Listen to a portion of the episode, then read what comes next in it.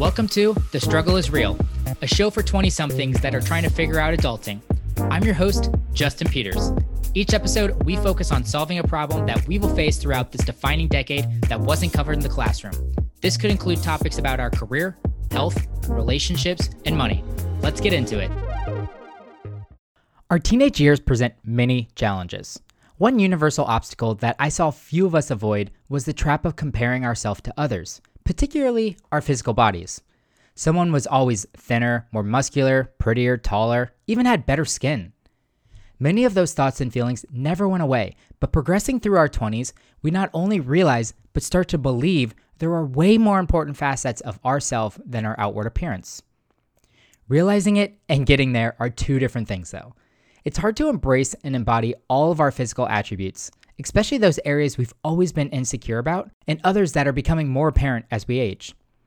Even though I'm not quite sure I'll ever fully get to loving my entire body, there are actions my guest believes that we can take to get closer. I'm excited to introduce you to Sophie Killip, a mental health counselor and coach. Sophie's philosophies include working towards body acceptance, embracing size diversity, and looking at health from a holistic viewpoint, not one singular measurement like weight. We have a great conversation about why fat is not a feeling, normalizing body diversity, replacing self criticism with self compassion, and much more. I hope you enjoy my conversation with the compassionate, insightful, authentic Sophie Killip. Sophie, super excited to have you on the podcast. A little nervous, honestly, because this is a topic that isn't necessarily in my sweet spot or my wheelhouse. I invited you on the podcast, though, because you're really approachable and i feel like you're the perfect person to come along in this journey and kind of push me into this uncomfortable zone. You're you're real but you're not going to be like scholarly in this whole conversation. Like you're just going to provide this rawness and this realness that i think i really need in this conversation. So i'd love to start out with just a little bit of definitions that i think um, need to be defined as we're going to probably use them throughout this conversation and that's body positivity and body neutrality. I've definitely heard the phrase body positivity a lot. I never really heard the phrase body neutrality. I'm not exactly sure what's the difference between the two and what is the important distinction between them. Mm-hmm. Well, thank you so much for having me on the show. That was such a nice introduction, and I feel very honored to be here and kind of help in this process for you, and to also just highlight that um, I'm definitely on my own journey. You know, I have my experience, um, and, and this is kind of my area of expertise, but I am learning every single day on this subject, and I think it's growing all the time.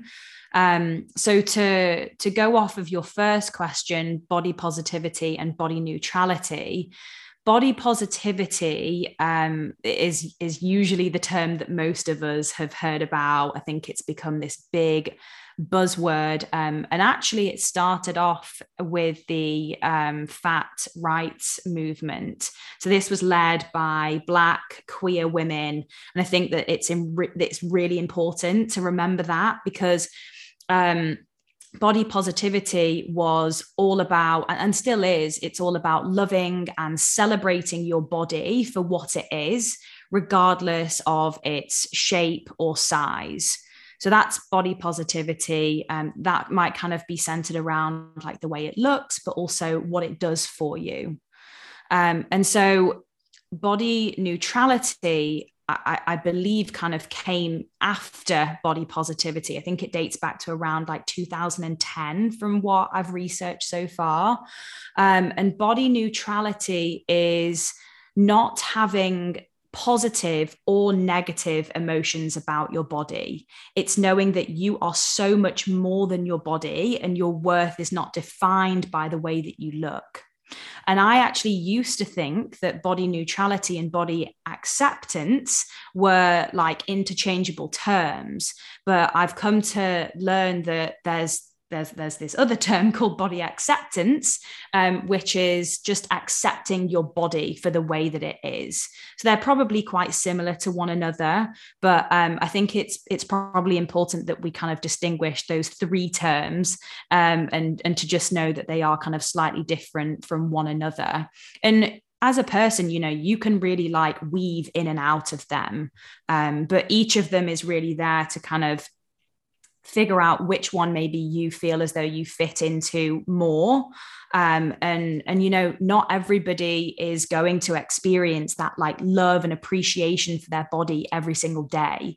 So that's why i think having something like body neutrality or body acceptance it just it takes the pressure off basically which obviously we can talk a bit more about. Mm, yeah interesting. Thanks for that definition. I think I understand the difference now between neutrality and acceptance as well, which was really mm-hmm. helpful. Are those recent terms? I know you like a lot of the research and you're pretty heavily involved in this space. Did neutrality and acceptance pop up recently?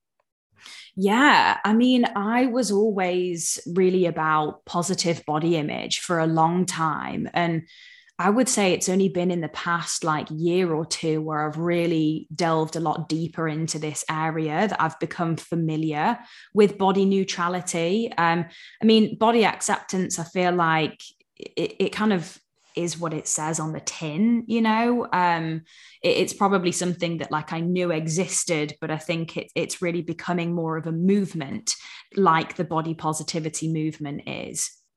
I'm kind of curious. It seems like i'm, I'm really interested to get your opinions on it, kind of where we've come. You posted, I remember you and I were chatting on Instagram maybe a month ago or so, and you posted this interview from the 90s and just like how unwoke it was like this interviewer asking about this actress's weight and it was just like really really gross i feel like we've made a lot of strides even since like the 90s obviously both of us are in our 20s so we don't really have like a lot of hindsight in terms of where we're coming from and, and where we are now. But do you feel like this movement is in the right direction? Has it stayed flat or are we going the opposite direction here?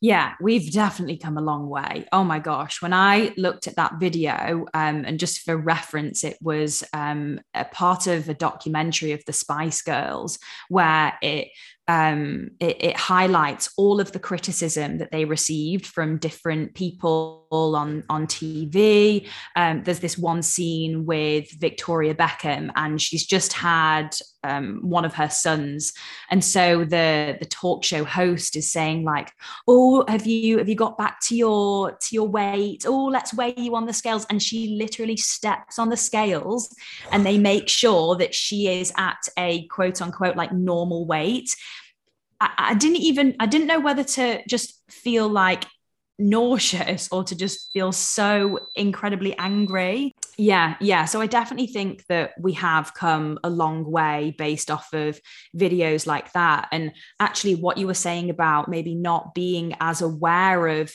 kind of the impact that maybe like the media or social media can have on you until you are in your 20s i think that we didn't experience we didn't realize the impact when we were like children or teenagers you know because think about like all of these magazines and uh, you know there's quite a few different um, instagram influencers that post these like old magazines from the 90s of just absolutely punishing and criticizing mostly women but also men and you know all people for the way that they look um you know as like a headline to literally reel people in. So if that's the stuff that we were seeing all the time when we were younger we're going to be ingraining all of that as we grow into teenagers and then into our 20s so yeah i think we have definitely come a long way. I think that there is still more to go um, and I think that with body positivity, even though the intention behind it is really great, um, the marginalized bodies that you know the, the, people that actually started it that didn't feel as though they fit into this ideal of beauty they've kind of been pushed out because mm. actually when you look at body positivity especially on a social media platform like instagram most of the pictures that get the the most attention and the most likes are from um like thin white women um and and so that's kind of why body neutrality and body acceptance um, became a bigger movement. So I, I, just think that we need to be careful around like what we're actually advocating for here, and to really highlight that this is not just about um, like one type of body. This is about all bodies, especially those that are marginalized. And I do think that as a society, we still are very fat phobic and we see being fat as this bad thing. You know, if you like, well, I would say probably more so for women, but if you receive a compliment, it's often around like looking thin. Um, and, and then even like for men, it's about like looking toned or muscular. And this this word fat we use it in a very negative way and i think we need to let go of that i think we need to ditch this idea that being fat or having fat on our bodies is a bad thing so the, there's definitely a long way to go in that sense yeah let's put a pencil in our thoughts around fat right now. I, I want to get back to it um, mm-hmm. because I, would love to to pry a few more things out of you there. But you're right. I just looked up the body positivity hashtag on Instagram, and I don't know really? if it's my um, my algorithm, but yes, you're right. Most of what I'm getting, at least a third of the pictures here, are thin, mm-hmm. white fitness ladies. yep. and I'm like, I'm not sure if that's what this hashtag is trying to no, encompass right now, which is actually not really what it's not what body positivity is about either. It's about like loving and celebrating all bodies. And yes, let's celebrate the bodies that do fit into the beauty ideal, but let's have that same energy towards marginalized bodies as well. And let's see more diversity on, on platforms like social media and, and just generally, you know, within media and Hollywood and things like that. So, um, yeah, it, it's definitely taken a bit of a strange turn. And I also think that because of it being this buzzword, companies are profiting off of it so they know that you know plus size fashion and and using the word body positivity and just slapping it at, at the front of what they do is going to get people's attention mm. in fact apparently plus size fashion is a 180 billion dollar industry wow. for women for men apparently it's a 1 billion dollar industry so I'm like, what? what is going on? That's the big and tall um, section in the back there. Like we eh, we don't necessarily have the same yeah. connotation around that. no, no. um, so that there's a lot of money in this, and I think that that is also part of the problem. So it just feels like the power has kind of been taken away in in some ways. Um, but you know, if, if we look at it from like um, if we look at this objectively, positive body image is all about reframing negative thoughts about the way you look into more positive self talk. And that I think is great. And I think if you can achieve that, then that is brilliant. But nobody should feel the pressure to constantly feel positively about the way we look when we live mm. in a world that has got so much pressure and so much criticism around what we should or shouldn't look like. Yeah, it's it's an interesting world that we're in right now because we, in in one sense, we have like these rise of superstars like Lizzo and Kim Kardashian that don't mm-hmm. necessarily mm-hmm. would would be the '90s like role model body, beauty body that's out there that everybody was striving for. So I think the rise of some of these celebrities um, and how they've embraced their own bodies has really helped progress this movement um, towards body positivity and um, body acceptance in general do you feel like is there a celebrity or a brand i know you mentioned there you know a lot of brands are just slapping the label on and profiting from this but from from in your own opinion is there a celebrity or a brand that's really embracing this this movement the right way mm. The one that I can think of is um, Aerie, in which, which is based in America. You know, like the American Eagle. I think Aerie is like the underwear slash swimwear brand. Okay. For a long time, have you have you heard of this brand? I, I don't think so. How do you spell it? really? A E R I E. Yeah. So um, American Eagle has like another brand, another, I don't know if it's like a sister company or if it's like underneath. Um, so they have a, a campaign called Aerie Be Real. And they've been doing that actually for well, a long time, in my opinion, several years at least before all of this really, really blew up. Mm. Um, and so it's all about um, they they don't retouch any of their photos. They try and get models that have more kind of a quote unquote normal um, figures. Iskra Lawrence, my gal, she she has been my one of my big big inspirations, um, and she has really always been about body positivity and you know loving yourself for the way that you look and just celebrating your body. And, and i do think that she is a great role model. Mm. so if i had to pick one brand it would be Aerie. and unfortunately they don't have Aerie in the uk but hopefully they will one day. And if they do i want to be an ambassador for them. Well I, i'm sure this is a big brand. I, i'm like the worst shopper in the world. I really try to avoid like doing any kind of shopping whatsoever. I think my girlfriend buys the majority of my clothes. So in terms of like shopping brands and clothing brands in general, I'm super out of touch. So okay. take that for what it's worth. But let's pick the conversation back up with fat. And I've heard you mention that fat is not a feeling. You have these like six core feelings and saying I feel fat isn't really describing how you feel. Can you elaborate on that a little bit more? Mm-hmm. Yeah. So I think um, usually when we describe uh, fat or when we say, I feel fat, we're in a negative way. And it kind of um, covers up the, the actual emotion that's behind that. So, um, what we might actually mean is that we feel ashamed of our bodies. We feel disgusted with our bodies. We feel guilty for eating something that has uh, too many calories in or something like that. So, I, I just encourage people to next time they may, might have a thought like that to kind of delve in a bit deeper like what are you actually feeling here? Um, and so the six core emotions hopefully i will remember all of these is um, so joy sadness anger afraid ashamed lonely.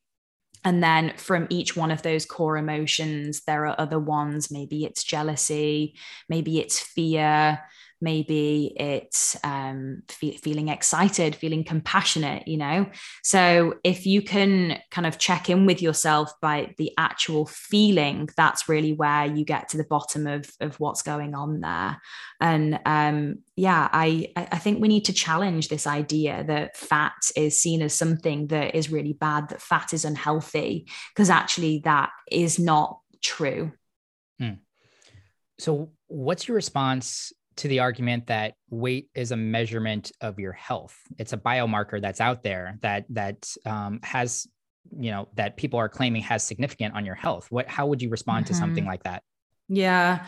I mean, I'm not a doctor, I'm not a dietitian as such, but I know that weight is just one part of your health.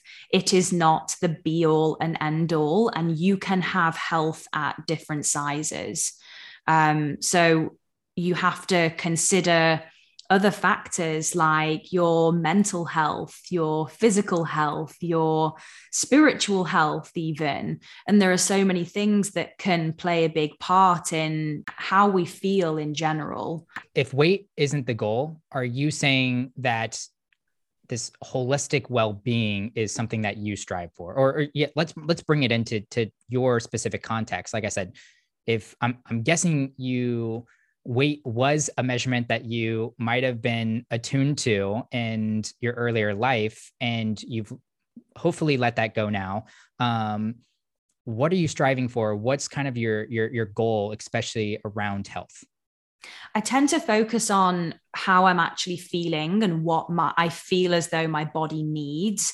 Um, so the more I can kind of connect with what's on the inside. And I really like the term embodiment because it encompasses our subjective experience, what's really going on on the inside. Whereas the term body image, I mean, it is definitely like a, you know, a generalized word. And I do still use that, but it does sort of relate to maybe how we're being perceived by other people, how we're being perceived by society. So really embodying this idea of health. Okay, what does my body need right now? What does my mind re- need right now? Because, and th- this is something that's that's probably very much up for debate, but let's take exercise for example. We in society often hear this message of like dig in keep going like just you know give it your all give it 150% and actually doing that can hurt our bodies you know we can end up over exercising we can become obsessed with exercising. We can become hyper fixated on it.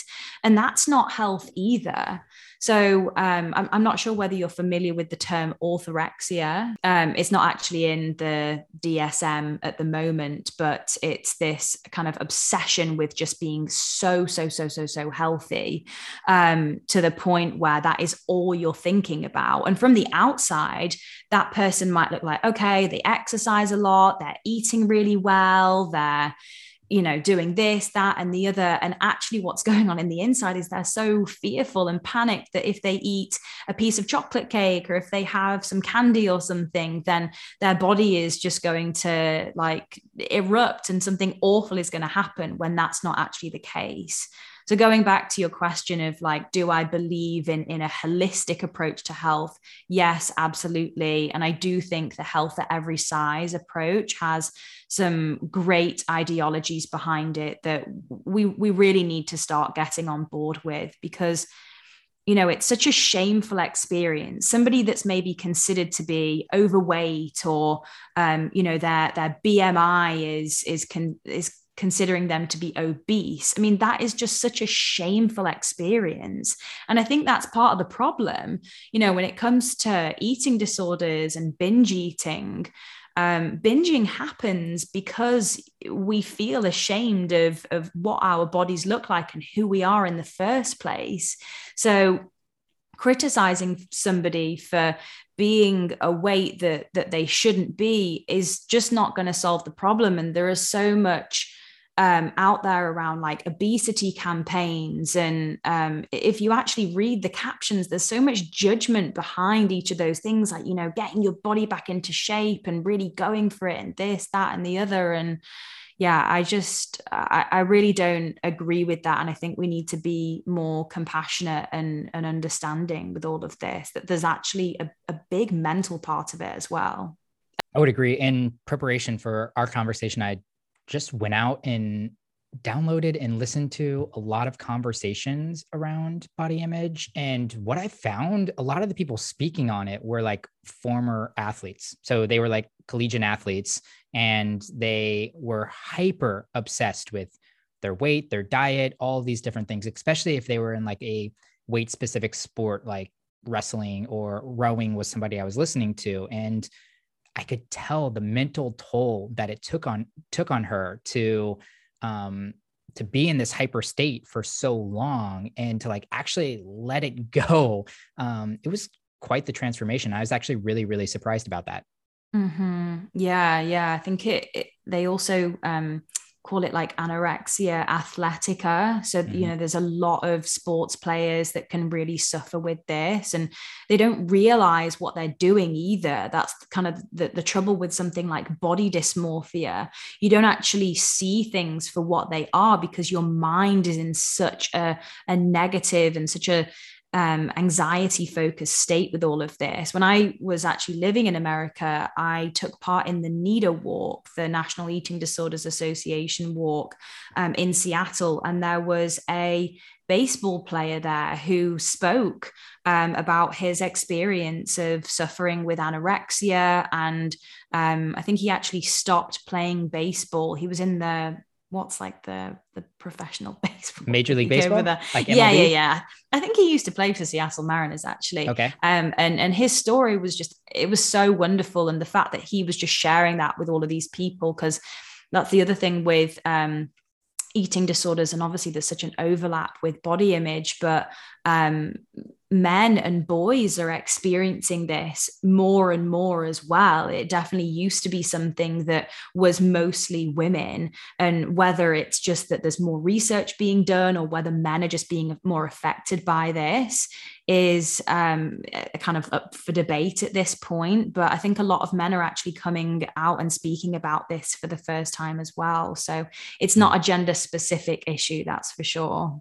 Yeah, I love that we're making strides in that space because you're right. I, I don't hear too many people talking about this in general, a little bit more now the older that I get. And if I did hear it, it was usually from a female.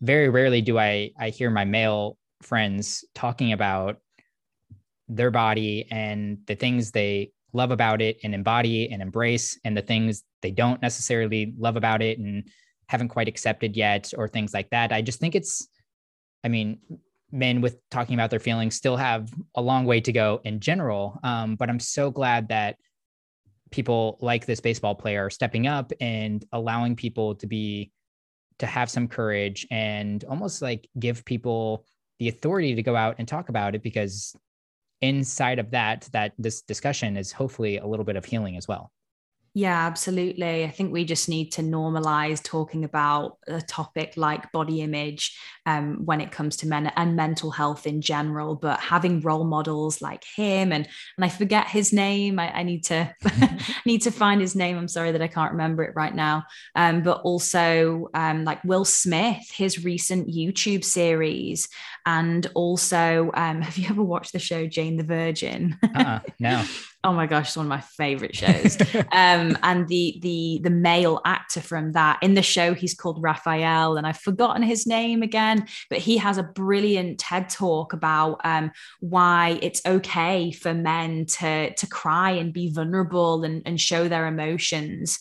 Um, but obviously, within the umbrella of mental health, having men actually talk about maybe some of their insecurities around, you know, the pressures that they experience, it, it's probably quite different um, than that of women. You know, if, if we're speaking with like um, men and and women here, but there's that pressure to, um, you know, be muscular and to be tall and to to even be like a provider and to have a six pack and to um, look like the the Abercrombie models. um, but recently, there has been more focus on um, like uh, body diversity within men's clothing and. Uh, Rihanna's brand Fenty has is like one of the first brands to start doing plus sized um, clothing for men. I don't like the term plus size. I think it's lame to be hmm. honest. Because what would you replace it with? Nothing. Like why why do we have to yeah it's just a size. Like mm. we okay i mean i guess we have like petite don't we? But do we really need those terms? Aren't they all just sizes at the end of the day? Mm. uh, maybe you know it can be helpful to distinguish it but it really does like um and i'll speak from personal experience here. I have um a couple of friends who shop in the petite section, which is absolutely fine. But when we would go shopping and I was a teenager, a couple of them would go off to the petite section. And I remember feeling really quite ashamed of not going to that section and thinking, oh gosh, I wish that I could go to that section. And I don't I don't know why I don't know what benefit it would have served me but I did I just felt this like real shame and sadness that I couldn't go off with them. And, you know, they would have had their own insecurities as well. But just speaking from personal experience, th- this is something that I clearly started to struggle with when I was a teenager. And I probably didn't even realize it, or I probably wasn't able to give it a name at the time. Yeah, it's really fascinating that we come out of the womb and we're being held and frequently told how beautiful we are, how cute, how adorable, all these really great positive words. And then by the time puberty hits, we have all of these negative thoughts around our body, just like you were mentioning here, going to the mall and shopping with your friends and not being able to shop in the petite section. I mean, there's countless examples of how that that shows up and it's really kind of fascinating that like even like an eight year old or a nine year old is attuned to some of these really specific like societal norms or behaviors that are being kind of thrust out there. Mm-hmm. Yeah, absolutely. And I would even go as far to say that this stuff starts around the age of like four or five, which is so shocking. But that is what the research is telling us that young people, boys and girls, are expressing body dissatisfaction at such a young age now. And yeah, it's like we, uh, you know, the coming out into planet Earth, this like amazingly beautiful experience. And everybody's like, oh my gosh, a baby. Um, and and you know if you if you look at like a baby it usually has a lot of like chub doesn't it? You know mm-hmm. babies are just cute and squishy and they're so nice to look at. And like you know you you look at their like chubby belly and their chubby legs and you think of it as this really adorable thing. But then let's say you look at an, a 10 year old that has chubby legs or, or a chubby tummy, and then it becomes a problem. Mm-hmm. And then mm-hmm. there's that question of like, oh, um, are the parents overweight as well? Um, oh, what is that child eating? Oh, you know, and there's all this judgment that comes into play. Like, why is it that we go from being birthed and it being this adorable experience to have chub and then being 10 and, and, and that not being okay? It's just, it's mind blowing to me, and I have no idea how it all started. Mm. Do you want to be a parent yourself? I do. Yeah. Not right now. I'm Yeah, of course. Of course. I'm yeah, in the but... same same boat as you. Have you given any thought to ways you might raise your child differently in terms of hopefully getting them to an age where of course I think it's got to be a struggle to ever get a teenage teenager to to teenage years without a little bit of um, struggle or negativity around their own body image. But it, have you thought about things that you might do differently as a parent that would help or bridge that? Yeah, yeah, I have thought about it. I don't have like a list of things that I'm definitely going to do, but you know, things just pop into my head from time to time. I definitely think just normalizing normal bodies and making sure that they're exposed to um, body diversity and to just kind of catch them. Like if I notice them, like um, maybe maybe judging somebody else for the way that they look, mm. to really kind of like challenge them on that.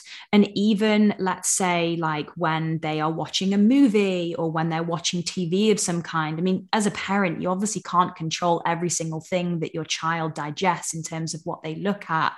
But if there is something about um, whatever movie they're watching where there really isn't that diversity or normalization, to challenge that, you might not always see on the TV what you might actually see in real life and really helping them to kind of realize that from a young age.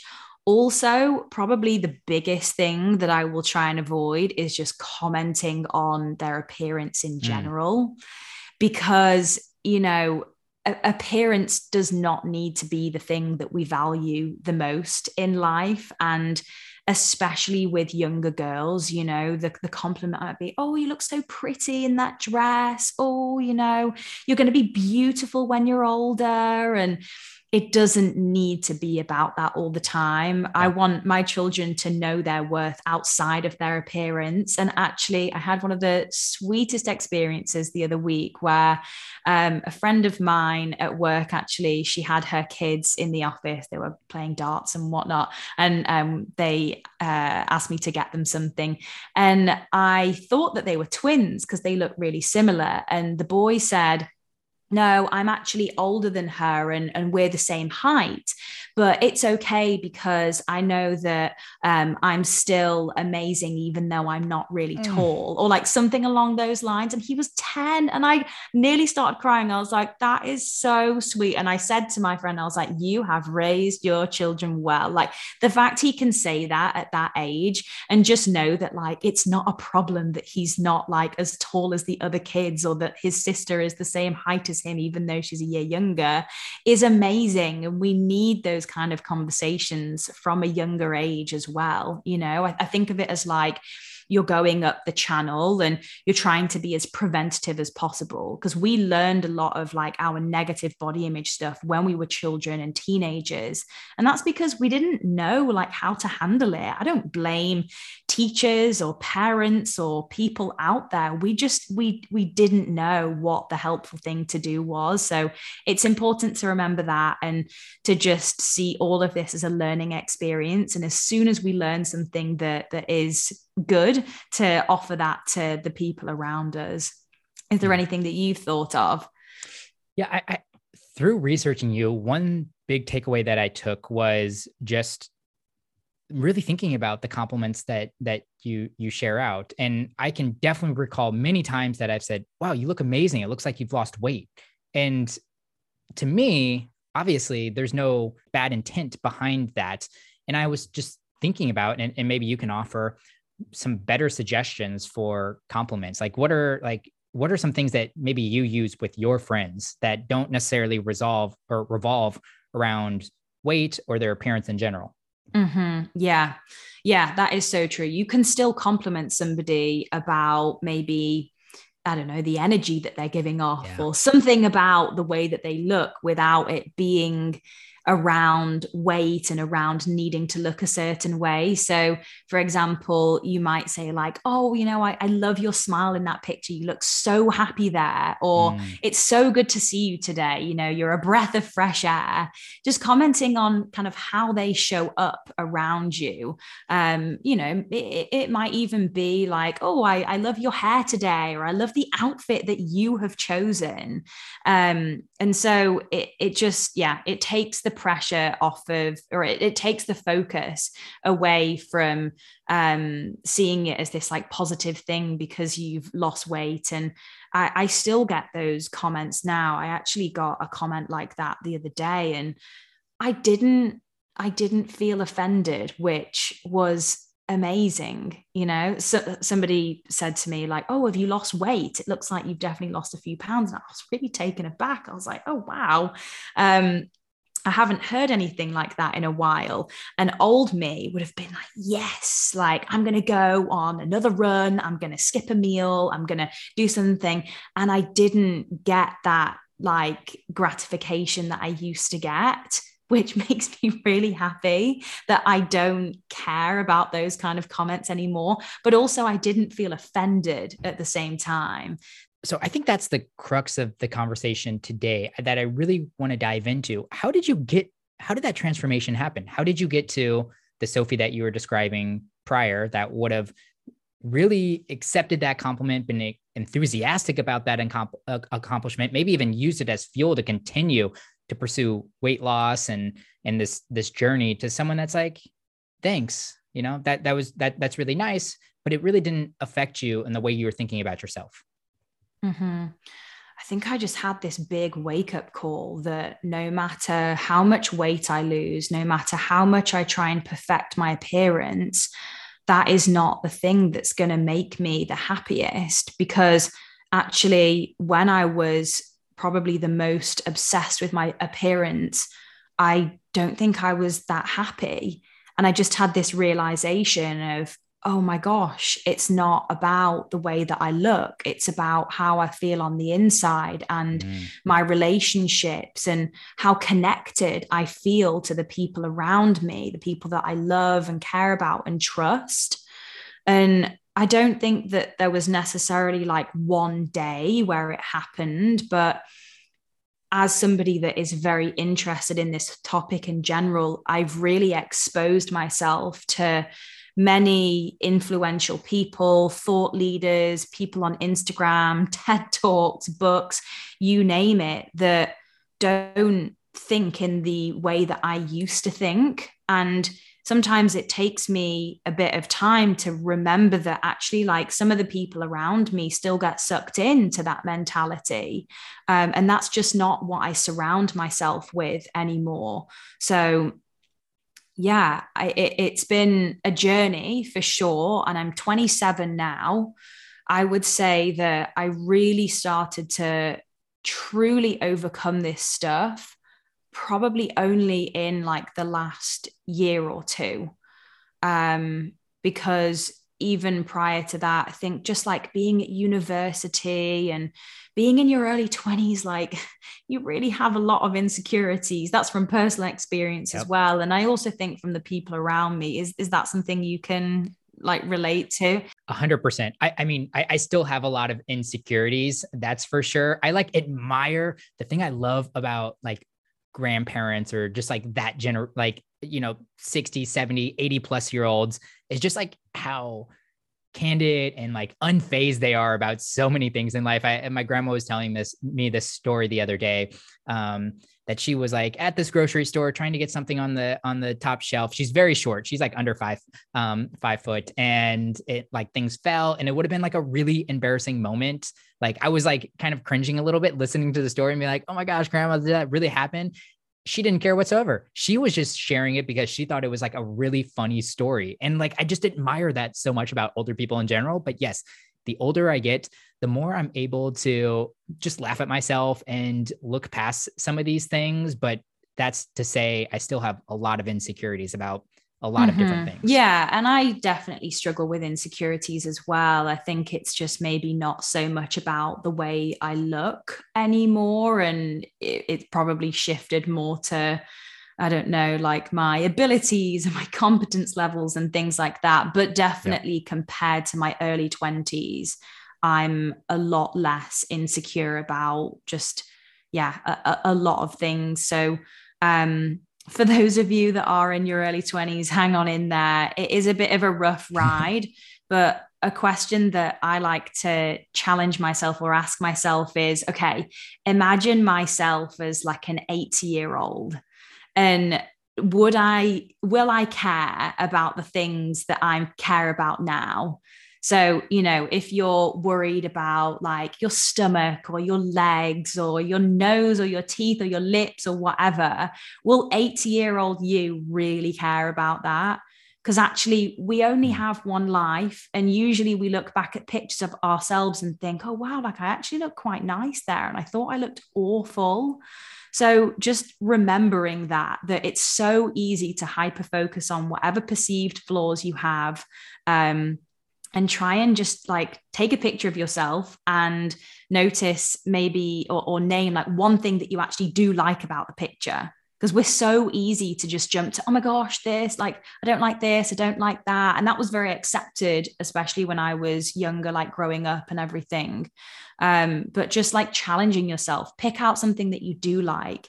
Pick out i don't know the smile or like how you felt in that moment of when you of when you took that picture because that's the thing that really counts.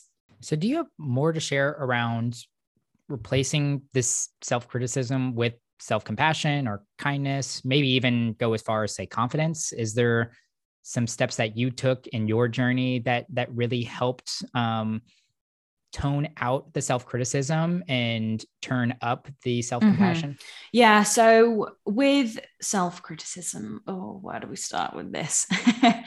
My, oh, it so is. It's, it's so big. it's, it's, it's hard because, like, what what I found really interesting about this journey is like you finally get a little bit of realization around how much self criticism mm-hmm. that you you've done and then you start criticizing yourself about criticizing yourself and that's not yeah. helping either it's like okay like i'm i can't keep continue to beat myself up about beating myself up because i'm i'm just putting that self criticism into a different mm-hmm. lane of mm-hmm. energy absolutely yeah it's just that vicious cycle isn't it of um, criticizing yourself for criticizing yourself. And in Buddhism, they call mm-hmm. that the second arrow, where, like in life, we all experience um, suffering, but what we do is we get frustrated with ourselves for suffering or for, you know, for being critical, for feeling anxious, for not feeling happy all of the time. And we, we punish ourselves so much more than we need to. So, the way that I look at the inner critic is it's likely not just going to disappear, especially overnight. So, if you can focus more on tuning down the critical thoughts that you have about yourself rather than getting rid of them altogether, that in itself just feels so much more realistic. So let's say you feel as though your inner criticism is like at volume 100. Okay, what do you need to do to try and get it down to like a 70 or a 60 instead? So, one of the things that I encourage people to say is to to just say out loud I notice that I am having the thought of I'm not good enough, or I look ugly Mm. today, or I feel fat. So I notice that I'm that I'm having the thought that, and then whatever it is. And what that does is it just separates you from the thought itself. One of the biggest revelations I've probably ever had is that our thoughts and our feelings are not us. They are just something that we experience. So you are not going to have the same thought all day, every day for the rest of your life. It's something that comes and it's something that goes. So use your observing eye. If you kind of like imagine yourself looking down at yourself from like a bird's eye view and say it. I notice that I'm having the thought that, or I notice that I'm feeling that. And you don't necessarily have to do anything with it. Maybe it's just that, like, you give yourself a hug or something and kind of say it back to yourself. It, it often sounds really mean.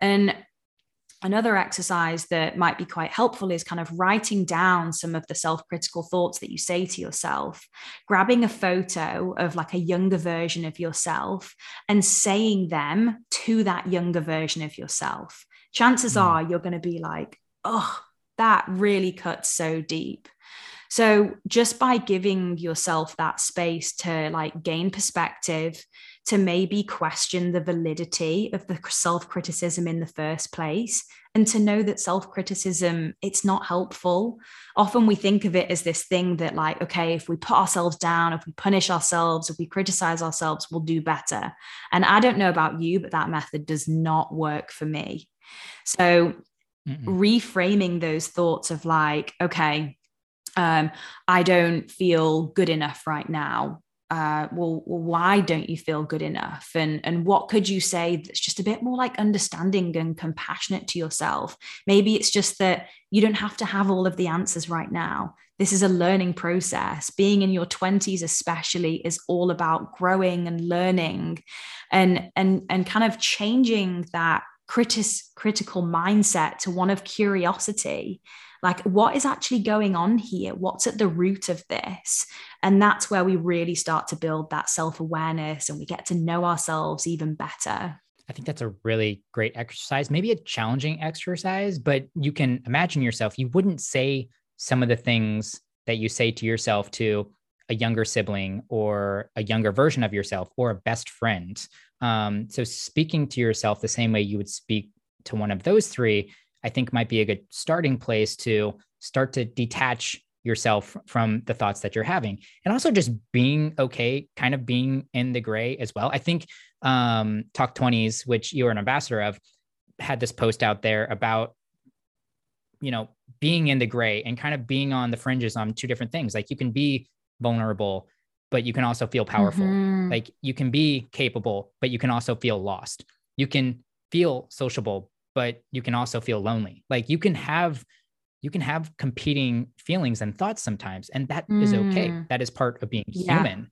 Um and I think there might be some interest in exploring like accountability versus self-criticism or this inner critic. I I think there is a delineation between the two because I often challenge the listeners to be accountable and to do these things that they're not currently doing with their life, but not at the expense of your own you, you know your, your own thoughts and feelings about yourself as well. I think accountability helps you learn and grow and change while blaming yourself and you know embracing this inner critic really focuses on punishment and it can be super mm-hmm. toxic. Yes, absolutely. Yeah. And just to go back to that, um, of course, you can feel two things at the same time. And, um, you know, let's take you, for example. You just shared that you do have these insecurities. And yet here you are doing this podcast and really like pushing yourself to learn about all of these different topics. So, yes, you might feel insecure.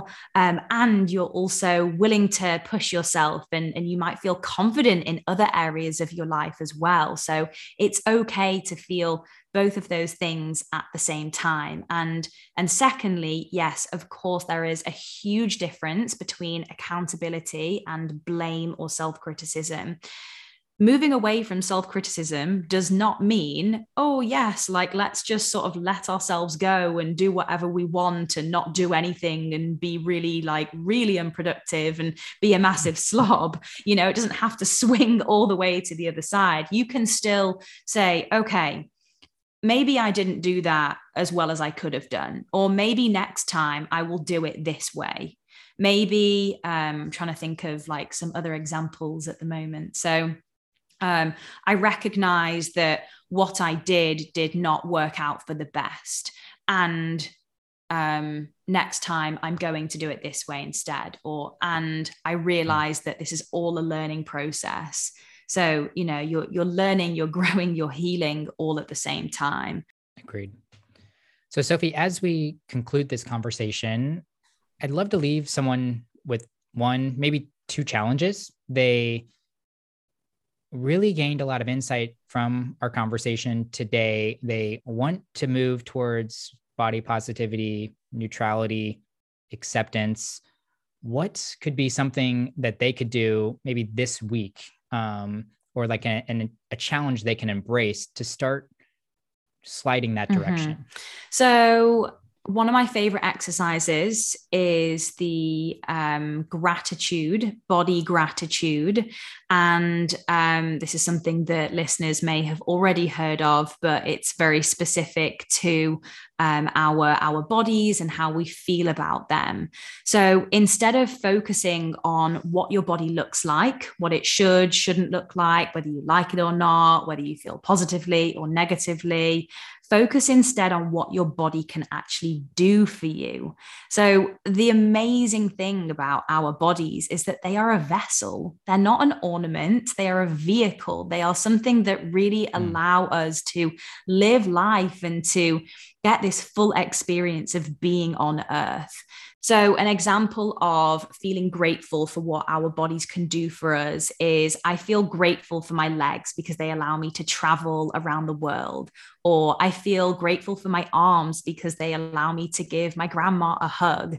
You know, something that mm. our body can do for us that allows us to just experience all of the joys in life. Even I love my eyes because they allow me to see beautiful places in the world and really just spend time, not just writing writing the sentence down and closing your book, but relishing that feeling of gratitude because gratitude is a positive emotion and we can access joy and happiness through expressing it.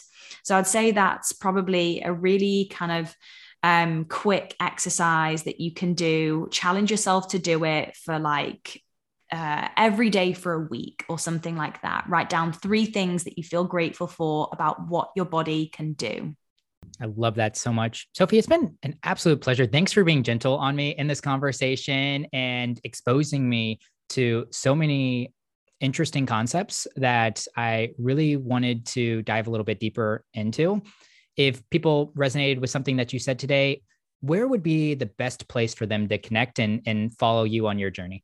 So at the moment, it would be my Instagram, and my handle is at Counselor Sophie, and counselor is spelt C O U N S E L L O R. So it's a double L because I live in the UK. awesome. And, and we'll put that to the show notes. Any can you share about any projects that you're working on, or do you still want to keep that under wraps? I've got a couple of things that I'm working on at the moment. Um, I'm kind of delving really deep into my business, um, and that's something that's super exciting for 2022. So stay tuned. I've got a lot of helpful content to put out there, um, and I would love to get to know anybody that is has resonated with me. Feel free to just send me a message, um, and and let's build a community on social media media and actually use it for good. Love that. Awesome.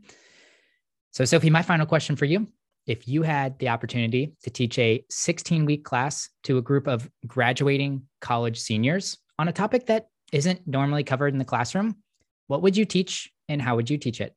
This was a really hard question because there are so many things that I would want to learn more about. And, you know, having been in that position as well, um, I assume what you mean by graduating college seniors is university level, yep. right? So um, my mind kind of took me to it's quite a scary world out there when you graduate. And there's just a lot of anxiety about what everything is going to look like. So I think I would just want to offer a class that gives people a space to really express feelings of anxiety, maybe the insecurities that they have, and almost make it as more of like a process group. So, like this place for people to share, people to be vulnerable, and to offer some psychoeducation around how to deal with emotions and how to deal with difficult thoughts and maybe lack of confidence when you take that big leap from being at university to being in a job.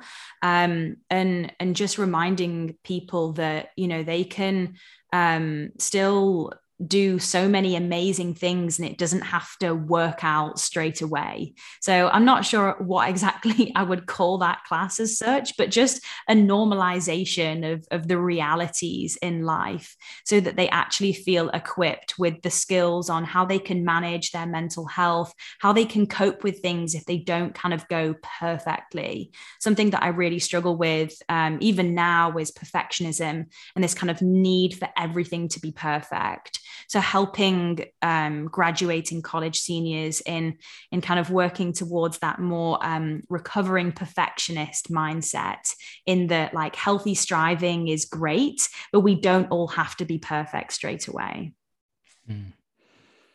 wow that's probably one of my favorite answers that I've heard on the podcast. So I really appreciate you sharing. Sophie, it's been an absolute pleasure. As always, you're always welcome to come back on if you have something interesting to talk about. Um, oh, thank I'm, you. I'm really really looking forward to, to staying in touch. Thank you so much for having me. It's been a pleasure, and I'm so glad we got to connect. Hey, everybody. Thanks for listening. If you like this conversation today, be sure to subscribe so you'll be notified about new episodes. If you want to connect with me, send me a message on Instagram. I'm at Justin Lee Peters. You can find show notes with links to everything we discussed today at justinpeters.co. This episode was produced by Gabby Dimeke. I'm your host, Justin Peters. Thanks for tuning in.